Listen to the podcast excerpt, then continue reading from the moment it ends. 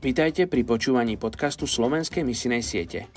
Ešte 41% ľudí na tejto zemi nepočulo evanílium. Aj dnes vám predstavím jednu z najmenej zasiahnutých etnických skupín a na záver sa spolu za ňu pomodlíme. Dnes je 22. oktobra a my sa modlíme za etnickú skupinu Tuareg Tamajak v Nigerii.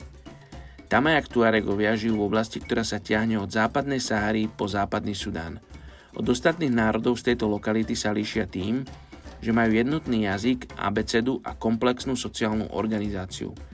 Tuaregovia nosia odev, ktorý je voľný a ľahký. V priamom kontraste s arabskými zvykmi, ženy nenosia závoje, ale naopak nosia ich muži. Na preukázanie úcty si muži v prítomnosti cudzincov alebo ich svokrovcov vždy zakrývajú ústa, nos a čelo. Aj keď sú Tuaregovia prakticky všetci sunnickí moslimovia, medzi ostatnými moslimami majú povesť vlážnych nasledovníkov islamu. Praktizujú pasívnu formu islamu, naplnenú ľudovou vierou a mágiou.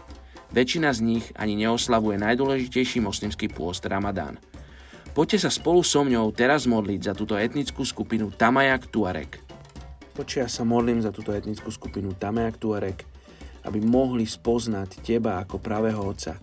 Ak sú ľudia na Slovensku, ktorých povolávaš medzi túto etnickú skupinu, ja sa modlím, Oče, o to, aby počúvali Tvoje slovo a išli tam, kde ich Ty voláš.